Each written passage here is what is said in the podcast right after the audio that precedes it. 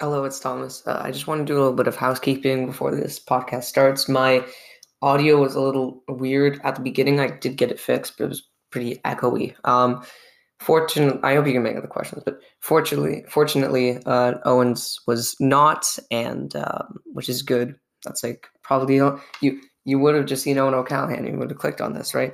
And uh, yeah, nothing nothing to do with me, but it's um it's good that his audio was fine because that is obviously um, the main event. Huge thank you to Eoin. He's an awesome guy, and um, yeah, and I uh, hope hope hopefully we can get him back on at some time. But you know he's a busy guy. Um, there will be York United coverage this off season. Uh, Dom Zator announced today, the captain, that he is going to be that he is a finalist for the inaugural Defender of the Year award in the CPL, which is very exciting. So we have two award finalists.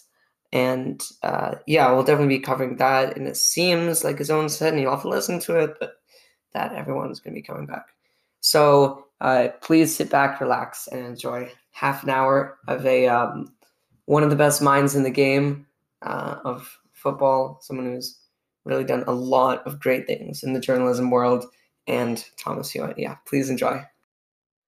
My guest today is Eoin O'Callaghan, a soccer slash football journalist who currently works as the Vice President of Content and Communication Strategy for York United FC. He calls the matches on Saga 960 AM, and during the season, he has a radio show for the Nine Stripes, Wednesdays at 7, also on Saga. In the past, he has covered the Olympics, World Cup, and Champions League finals for Fox Soccer and other publications such as The Guardian and The Independent. He created the amazing movie Celtic Soul with Jay Baruchel and has a book out about Roy Keane titled Keane Origins. Welcome, Eoin. How are you doing? I'm very impressed with that introduction. It makes me sound a lot more important than I really am. Uh, should we start on York United season? Let's do it. Whatever questions you have, but please keep them clean. I will. Yeah. No, no questions from the supporters today. No, the supporters are, are they, they give me a lot of bother those very tricky questions that they submit sometimes. They try to catch you off guard all the time. Yeah catch you off guard one second catch you off guard one second it's about the uh, meat pies the next second is about Giovinco. They, they keep you on your toes which is the very essence of fans i guess. Um pretty simple right off the bat what was a moment or two that stood out to you from this season?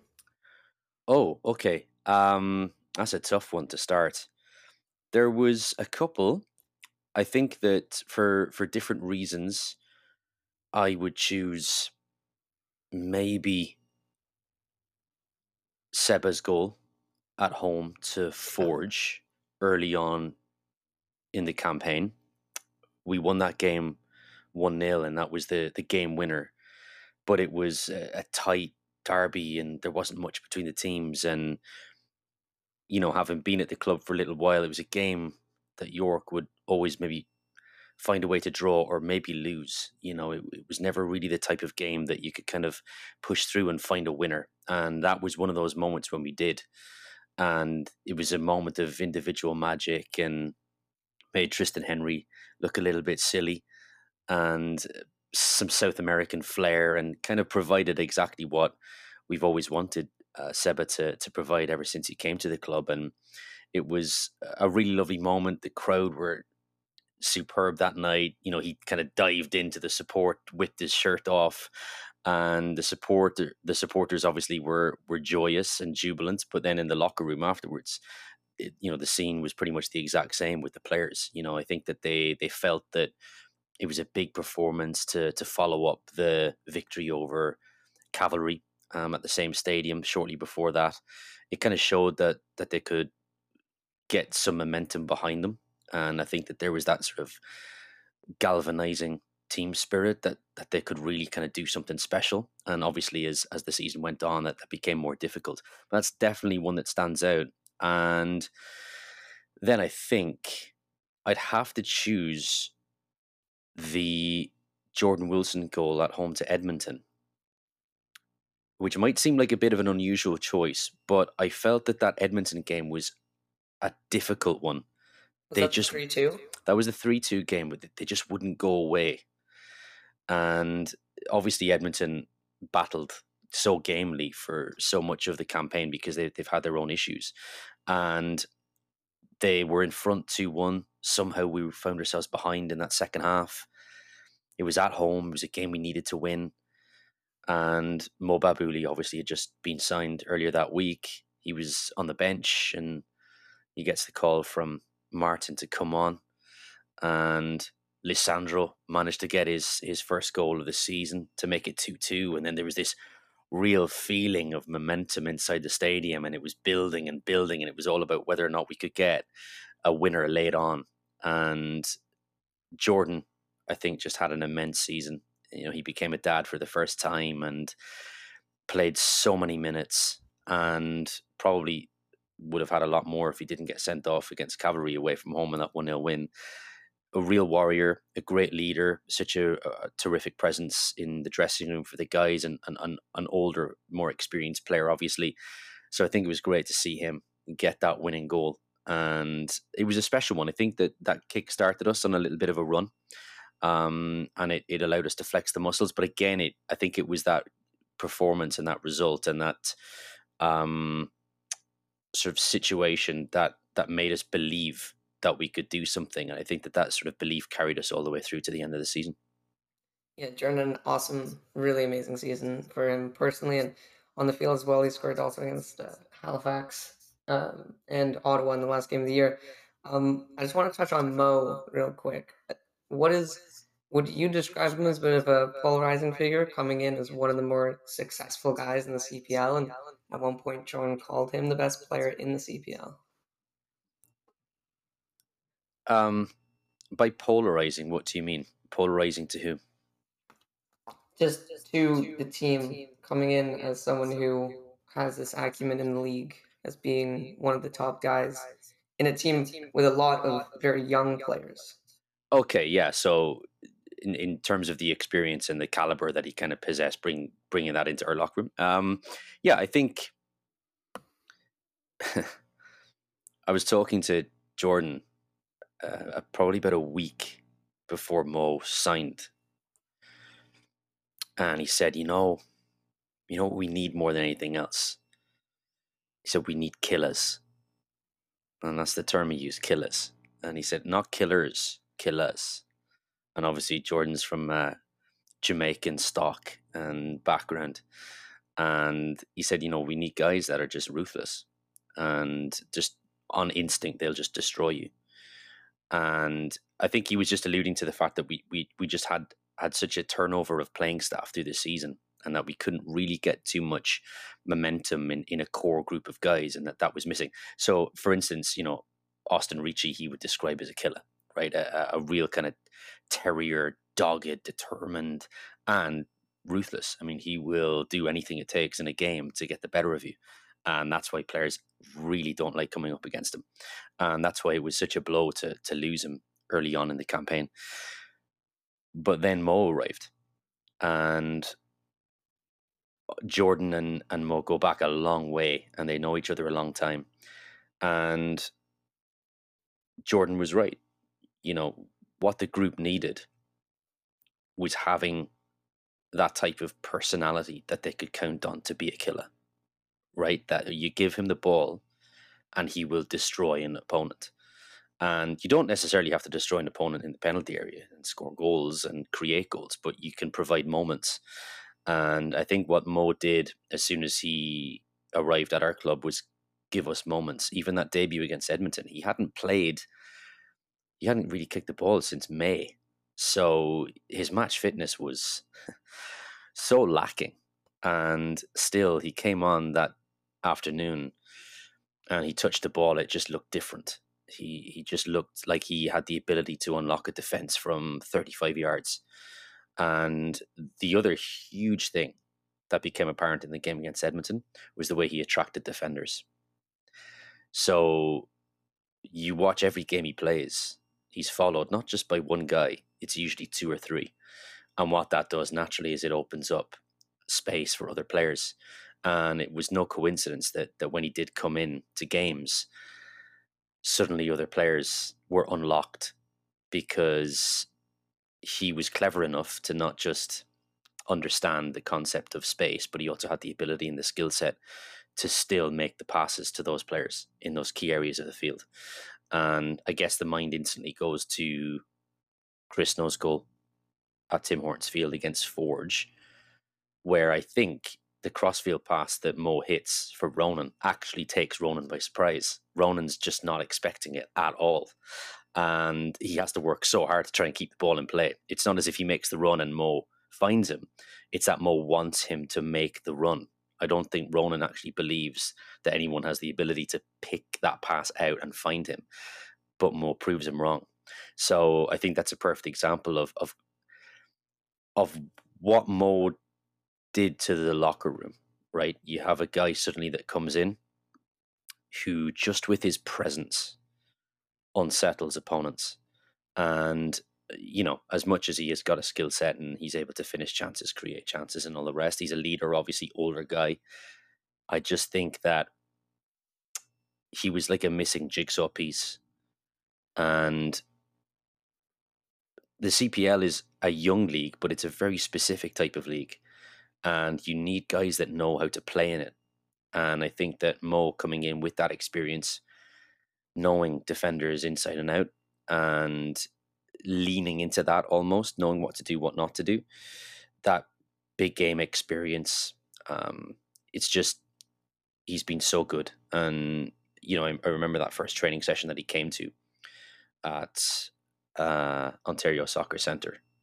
He just arrived, showed up with his kit, and I think every single one of our players, not that they were looking at him and felt intimidated, it almost felt like he was going to make things better. There's kind of an understanding that things were going to get better from here on. And that's just a great feeling for, for players to have that there's a reliability factor and a consistency to it.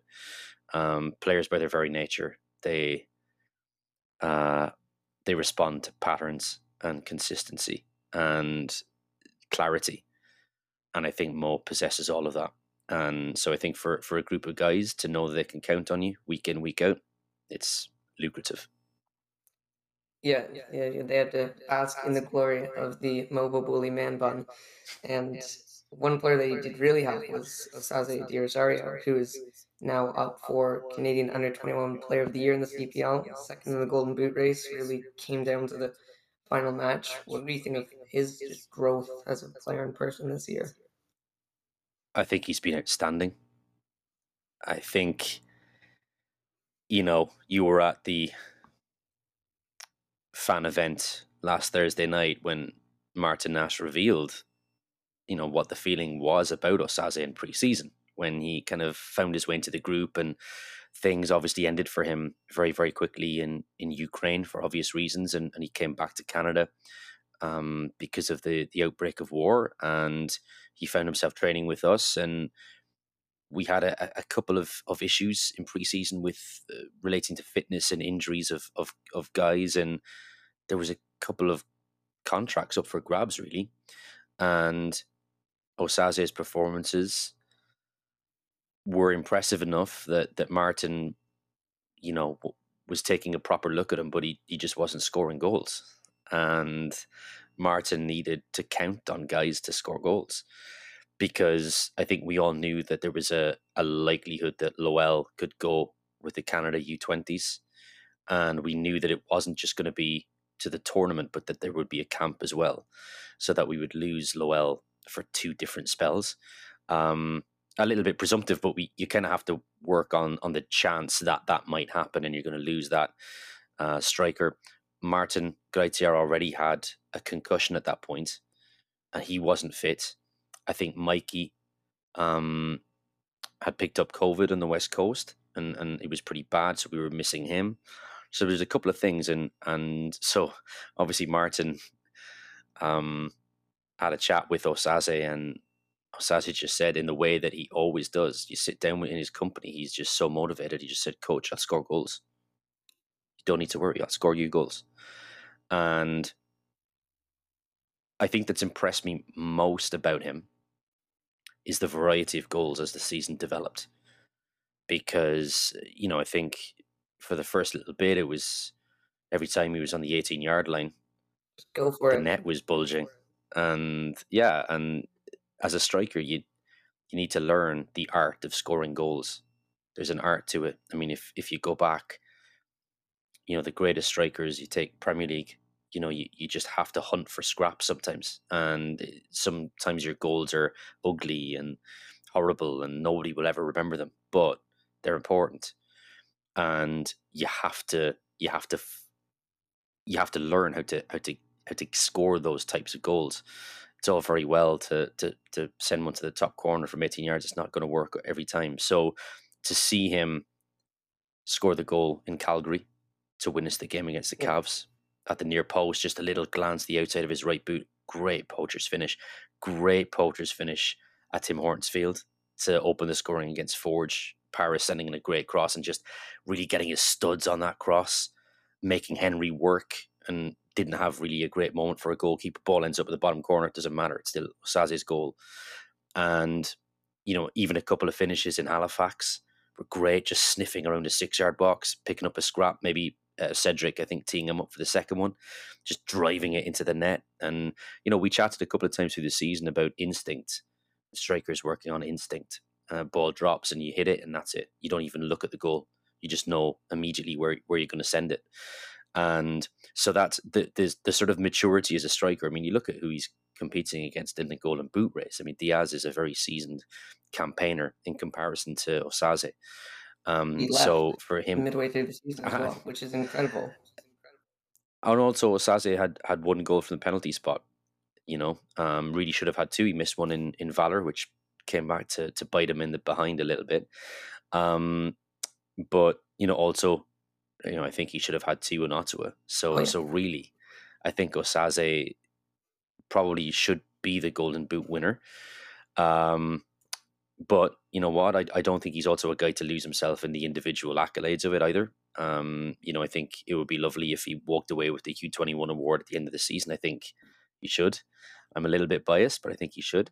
Um, but I think, you know, even speaking to him at the end of the season, he can't wait to get going again for next year because he gets an entire season with Mo. And, you know, you mentioned it at, at in the question about what Mo brought. You mean you were at a lot of our games, so you will know that Osaze, quite a few occasions, was playing in wide positions because we had such a lack of options up front. So it wasn't as if that Osaze every game got to be a centre forward. He had to sacrifice that element of his game for a greater good when we were in the midst of, of such a bad injury run. Um, had never played wide, I don't think, at any t- time in his career. So it was very, very unnatural for him. Um, so again, that maturity in his skill set, developing that and honing that and being unselfish, um, going through the injury, going through the season injury free was huge. Um, so again, you know, that might be unlikely to happen again. Maybe next season it'll be maybe one or two niggles and you know, you might miss a couple of games here or there. Um, but he's already a history maker for the club in his first season, which is a, a- astonishing. So I think if you add a couple of more dirty finishes, a couple of more scuffed shots that take deflections on their way and roll over the line, I think there is no reason why he can't reach 20 goals next season. Yeah, and the CPL record is 14. That's definitely within reach when you consider he'll be playing a full year as a striker with Mo uh, coming off some huge, huge momentum. But you mentioned Lowell, who went to Vancouver Whitecaps also, as in addition to the Canadian U20 camp. That's one of two big transfers this year for York United, also sending club legend Diyaeddine Abzi to the second tier in France. What effect did those transfers have on the team? I think the biggest effect was timing, to be honest, because I think that you can, you know, you always want players to to move on, right? That's that, that's de facto what you want. I mean, we we wanted Abzi to go, um, we wanted Lowell to go. You're never going to stand in those types of opportunities for players, stand in the way of them. But the timing was just the worst imaginable, um, because uh, I think that the Canadian Championship was a bit of a distraction. I think the guys could kind of motivate themselves through a bad injury run because they knew that they were still in contention. Uh, you know, they were 90 minutes away from a Can Champ final. Hosting. Possibly. Yeah. Yeah, exactly. Um, so there was there was something on the table for them and I mean, it was a minor miracle, really, in Vancouver uh, that we gave the Whitecaps such a game because you look at the training panel, the squad in advance of that game. We had a couple of kids on that on that bench that had never played a single second of professional football in their lives. They were on development permits. You know, you're walking into BC Place thinking, you know, how did I get here? and you're never going to put a young player in a position where you know they they may not recover from a, a, poor performance right? You need to make sure that they are ready to go. So it's very difficult. So that was abzi's last game for us. And we we knew that then there's this sizable hole at left back. I think eduardo jesus had come in and, and done a decent job. But you know you're you're also expecting a young player in his case to keep up that momentum and the consistency. Um, so that was definitely a, a bit of a fork in the road. I mean, obviously, Abzi is such an attacking outlet, yeah. but also he was uh, just always in our starting eleven, give or take. But he was he was very very consistent in terms of keeping up his fitness. So you know he's your go to left back, and you, you kind of interrupt the flow of him being there. Um, and certainly, I think him being an outball for players. So when you're in trouble, you look for Abzi. You know his control, his composure on the ball can get you out of danger. Um, that was tough. Left back is a notoriously difficult position to recruit for. Mm-hmm. It's so niche, and there's not much in the market, um, which obviously made Abzi such a kind of a, a smart acquisition. Um, so that was it for for for a lot of it. It was it was the timing, and obviously with Lowell, you really missed him just as an attacking option for us. Um, in saying that, I think Lowell was a slightly different situation because he came in late into preseason, trying to get his match fitness up, and then he was gone to U twenty camp early in the in the season. Came back from that. I think uh, again we lost him maybe for a game or two. He was trying to build up his fitness again, so it was very um, hit and miss with Lowell. He didn't score. And I don't think that was a coincidence because of the background to his season. Um, you know, when you come in late and you're trying to uh, play catch up and then you're away and it's it's a bit of a, a difficult season for you to to, to properly get um, you know a decent consistent run of games um, but I think just not having him there as an available body with the experience that he had um, even as a young player. I think that that was difficult, um, and like that, you just have to try and and pivot and be as flexible as possible. And some days you could figure out a way to get through a game, and for other games it was it was bad. Um, I think there was probably three games that stand out that were very very rough. Um, but I think with all things being considered, the guys did an incredible job to to stay in so many fixtures for as long as they did, given everything that was going on behind the scenes. Yeah, and uh, we'll wrap things up here. We have we have news that Ricci has resigned. Uh, Oli Minatel has retired. But um, anything, any other news for 2023, and what can you tell us about that the upcoming campaign? Um, interesting, I guess, commercial announcement that will happen this week involving the club. I think it's an exciting one. I think it's um, it's it, it, I think it's probably a reflection as to where the league is at and where Canadian soccer is at, and, and where the CPL finds itself in terms of that sort of wider conversation right now. Um, so that's definitely one thing. You mentioned um, Austin. I texted him actually because I was a bit floored that when Angus McNab kind of announced at our fan event last Thursday that Ricci had signed a new deal, fans just burst out in spontaneous applause. And the following day, I texted him to say, Hey, I thought this was pretty cool in the moment because I think they just really love you here. And he was so excited that that was the reaction in the room to the announcement of his of his fresh contract. Um, it was great. I mean, he's he's obviously had a such a traumatic time. I mean, dealing with one ACL injury is bad.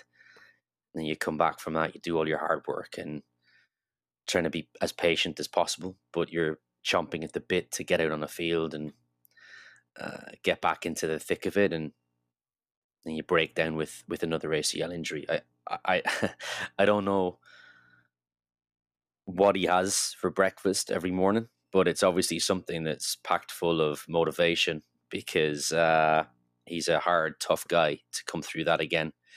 Um, and just didn't think anything of it. Just got his surgery done, went back to work, did his rehab, and you talked to him and you said, How are you feeling? And you're expecting him to say, Yeah, bit of a difficult week this week. No, I'm doing good, feeling strong, feeling good. That was it. You talk about uh, strong character, Austin Ricci certainly is. Um, yeah, Oliver Minatel, unfortunately, you, you, you, talk of injuries and, and what they can do to players and uh, what a, a, disruptive season he had. And it was uh, heart wrenching, to be honest, because I think that everybody saw what the plan was with Oliver Minatel and our team because he started the season as being that clever technical player that Martin could trust a lot, uh, being that experienced guy on a field and great at a press. Really understood what Martin wanted to do. Um, you know, you know, getting the the sort of uh, attacking players on board with with that sort of pressing model, and then still so good at finding the back of the net. Scored one of our finest goals of the season, I think. Yeah. Diving header, Isaiah Johnston digging out the cross, and and him, how sweet, scoring against his former club, and um, and then such a incredible thing. You know, you break down with an injury against Atletico, and it just does not clear up. It just takes forever to clear up, and you know what? It's it's the risks. You know, when you get a bad injury like like Ollie did uh, late on in your career, you become more susceptible to other parts of your body um, flaring up and fitness issues maybe becoming a little bit more commonplace. But you know, we felt that we could get him back in time for the run in which we did. He came off the bench against Cavalry, a game that we really shouldn't have lost, but we did 1 0. Yeah. And goes down a penalty area scramble, and his hand gets stamped on innocuously, and it ends up fracturing his hand. And that's him out for however many weeks. Had to go get surgery, had to recover from that, had to get the AOK from his specialists uh, before he could return. And then we felt that he had the best going away present of all time, which was a goal in his final ever appearance, and then against no. Ottawa it gets shot back no. for offside. Yeah, just spoiling the the romantic story in Ottawa a little bit for him, but um, great guy to have around our club. And you know, he was only here for a short time, but uh, really, really intelligent, eloquent guy. Has had such a great career, really interesting career. Has played in some great teams um, across some some really high profile leagues, and uh, it's uh, it, it's always unfortunate when when injury um, forces a player into into thinking about longer term consequences. Um, but you know he's got to take care of himself, and he's got to think about the next chapter as well. So uh, we wish him nothing but the best, and uh, we hope to see him again soon. Yeah, Eoin, thank you very much for uh, coming on the show today, and uh, hopefully we can uh, get you back, unless unless Nico decides to take a U turn and have you on his podcast. Um, Nico has so many podcasts. I can't even keep. I can't even keep up to date with how many podcasts Nico now has, and I don't even know if it, if it's Nico. Is it an alter ego? I, I don't know. I don't even know who the real Nico Giantsopoulos is anymore. Um, also, I'd like to thank you for all of your coverage, not just of our team in 2022, but also of the Canadian Premier League, because um, it's important that um, that your generation are as in, as informed as possible, and uh, you provide a, an incredible service. So well done, and we hope to see you back in 2023 with even more coverage of everything pertaining to the Nine Stripes and to the CPL as well. Mm, it's it's, uh, it's my pleasure, and I'll definitely be paying close attention next year. I think it's going to be one of the best years we've ever had.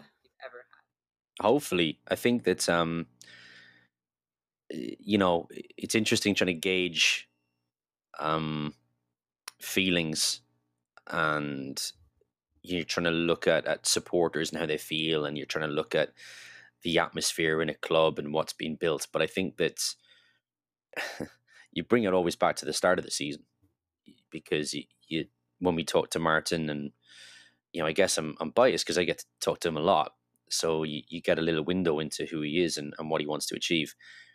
Everything he wanted to achieve was correct. that's that's that's what I've learned about 2022. Everything that that he wanted to do with the team in terms of the way that he wanted them to play, the type of attitude and energy that he wanted them to bring. That's how it played out. It just all came together too late in the season because there were too many roadblocks.